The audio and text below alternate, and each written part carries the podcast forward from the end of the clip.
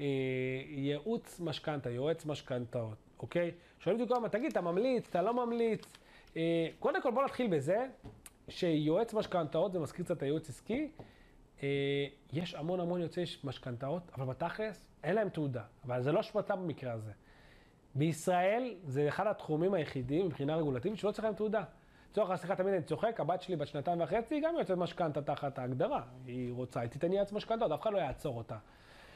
וזה בעיה, כי הרבה אנשים נותנים את התחום הזה והם לא באמת מכירים את ה... איך לעשות את זה, לא באמת מכירים איך את המטריה עובדת, לא יודעים אפילו איך לנתח הלוואה, לא יודעים אפילו את המונחים הבסיסיים.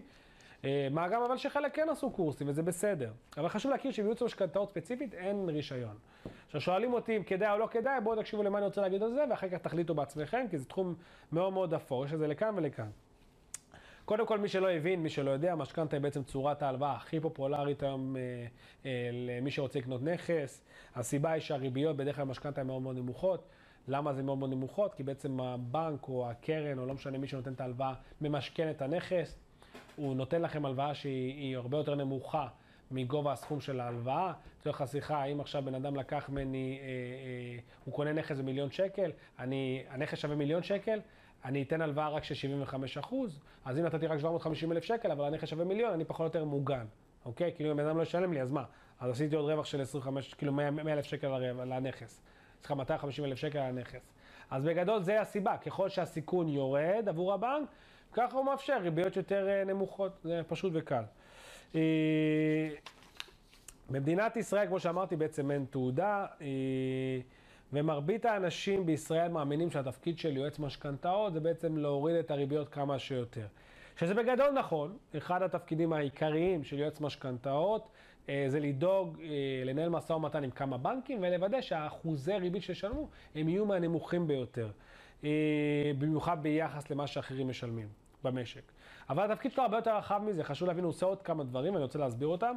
התפקיד שלו ראשית, קודם כל זה לנתח את העסקה מבחינה מימונית. כלומר, עכשיו בא אליי בן אדם ורוצה לקחת איזה סכום מסוים מהבנק כדי אה, אה, לקנות נכס. אני קודם כל אבדוק איתו את הנושא הזה בעצמי. כלומר, לצורך השיחה, אני אבדוק מה היכולות החזר שלו, כלומר, מה ההכנסות שלו, איזה הלוואות נוספות יש לו, אוקיי? ואני אדבר איתו על העתיד, אני אראה איפה עוד חמש שנים, עוד אפס שנים הוא חושב שהוא יהיה מבחינת תזרים כספים. איך הוא היה רוצה, אם הוא רוצה להחזיר יותר בהתחלה, היה רוצה יותר להחזיר בסוף. נבנה איזה תוכנית אסטרטגית שבעצם תעזור לאותו אה, לקוח, מבחינת הצרכים, סליחה, הצרכים והרצונות האישיים שלו, אה, אה, למקסם את ההלוואה הזו, מה שנקרא, לקחת אותה בתנאים הכי טובים שיכולים להתאים לו אישית. אה, אפשר נגיד למסלולי יציאה, אה, מסלולי תשלום, אה, אתם מוזמנים לראות את הסרטון שדיברתי על משכנתות, הסוגי מסלולים שיש. שהם שונים אחד מהשני, אני לא רוצה לגעת בזה פה, אני רוצה להתמקד שנייה בנושא של ייעוץ משכנתה. הדבר השני, חשוב להבין, תהליך משכנתה הוא תהליך יחסית שיש בו הרבה כאב ראש. אתה צריך למלא מין טופס טיולים מאוד מאוד ארוך, אתה צריך לספק הרבה מאוד מסמכים. במקרים רבים בינך לבין הבנק, הגוף הפיננסי, יש פינג פונג כזה, שהוא אומר לך, תביא לי זה, חסר לי זה, תביא לי עוד זה, תשנה פה, תוסיף. בדרך כלל הדברים האלה גם הרבה פעמים תוקעים את התהליך, זה לוקח ממוצע בין חודש לחודשיים לקחת משכנתה, למלא את כל התהליך הזה. אה, ודווקא אחד התפקידים של יועץ משכנתאות, שאנשים לא מבינים שצריך לשלם לו כסף, ושזה הוא מקבל כסף בעצם, זה לעזור לכם בכל הנושא של הניירת והבירוקרטיה. כלומר, הוא ירכז, אל תדברו עם הבנק, הוא ירכז את כל הניירת, הוא יגיד לכם מראש אם יש בעיות, חוסרים וכו', והוא יגיש אותם, והוא יהיה בקשר מול הבנק, וזה לגיטימי. חשוב להעביר דבר נוסף, אה, זה מזכיר את הנושא של השקעות. אה, גם בבנק יש יועץ משכנתאות, אבל חשוב להבין, שוב פעם, מן הסתם, הוא לא אובייקטיבי, זה ממש לא כמו יועץ חיצוני שנותן את הדעה שלו. המטרה שלו היא כמובן לדאוג לאינטרס של הגוף שמשלם לו משכורת, ולכן הייעוץ שלו מוטל בספק. אה, כלפי הלקוח כמובן. השכר הממוצע של יועץ משכנתה, בממוצע, חבר'ה, שוב, לא צריך להכניס לי למילה, כי יש פה את האלה החדשים שלא לא מבינים מה הם עושים, שיקחו בעצם 2,500-3,000 שקל, ויש את המנוסים שבדרך כלל ייקחו 7,500 שקל, ויש כאלה שגם ייקחו יותר. פחות רלוונטי כרגע, שוב, זה תלוי בבן אדם. אה, עכשיו השאלה אם כדאי לקחת יועץ משכנתה, מה אני חושב? יש פה שתי תשובות, כמו תמיד שאני אומר. הראשונה היא שמרבית האנשים לא לוקחים יועץ משכנתה, אוקיי? לא נעזרים. ועובדתית, מרבית האנשים שהם עושים את התהליך, הם מקבלים משכנתה בסוף, זה לא באמת תורה מסיני, אוקיי? התהליך עצמו הוא מסורבל, אבל הוא בהחלט אפשרי אה, אה, לעשות אותו. אה, כמו כן, אני ממליץ תמיד, אנשים תעשו את זה בעצמכם, סקר שוק, ללכת לשלוש, ארבע בנקים, לבקש מהם, להראות להם את הניתוח, אה, לקבל, לעשות השוואה, אתם יכולים לעשות את זה בעצמכם, אתם לא באמת צריכים יועץ שיעשה את זה, אוקיי? אתם תדעו להגיד שהממוצע אחוז פה הוא ככה, הממוצע אחוז פה הוא ככה, הממוצע אחוז פה הוא ככה, ולעשות השוואה. זה אתם תדעו. אבל לאורך טווח והמסלולים, זה אולי אתם לא תבינו. אבל אתם יכולים לקרוא על זה, זה באמת לא נושא שיש בו כל כך הרבה מידע. יש שם הרבה בלוגים, הרבה... דרך אגב, גם מה שאני, אה, אתם יכולים לראות את הסרטון שלי על המשכנתה, באותו... באותו, עכשיו אתם נמצאים פה בסרטונים האלה, אתם יכולים לראות, תרשמו, משכנתה, תוכלו לראות את הנושא הזה, מאסטר פיננסי, תוכלו לראות. זה מספיק, חבר'ה, אפשר לעשות את הדברים האלה בעצמכם.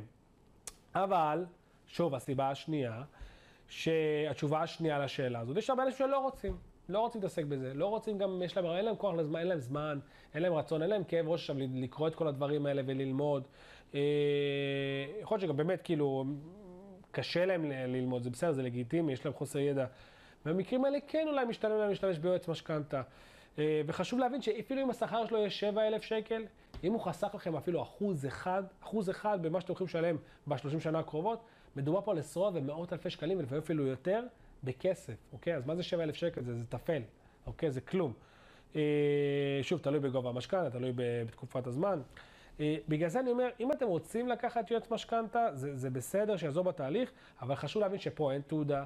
רק מה שחשוב פה זה הניסיון שיש לאותו בן אדם, אה, ופה באמת נכנס לידי ביטוי המוניטין שלו. כלומר, אם קיבלתם בן אדם, פנה לכם יועץ משכנתה שכבר יש לך חבר הפנה, שהוא עזר וכו', מעולה. אם זה מישהו עם מוניטין מאוד טוב, גם כן. זה הכתובת. לא ללכת לסתם יועץ משכנתה שמספר סיפורים, תמיד לשאול אותו, לכמה אנשים נתת ייעוץ משכנתה עד היום? אפשר לקבל טלפונים של האנשים האלה, אפשר לדבר איתם, אפשר לבדוק, ולאמת את זה. אוקיי, אתם משלמים לו כסף, תיקחו את הטוב ביותר, גם פה אני ממליץ, לכו לשלושה יועצי משכנתאות, תעשו השוואה במחירים, תעשו השוואה באמינות, תעשו השוואה במה הרגשתם מאותו בן אדם, ותתקדמו. עד כאן יועץ משכנתה. אם אהבת את הסרטון שצפית בו עכשיו, ואתה רוצה לקבל עוד סרטונים, אתה רוצה לקבל התראות שאני עולה ל live ומדבר על נושאים פיננסיים שיכולים להשאיר לך את הידע, הירשם עכשיו לערוץ היוטיוב, לחץ על הכפתור של הפעמון ותקבל התראות בכל פעם שאני עולה ל live. אם לא תעשה את זה, חבל, תפסיד.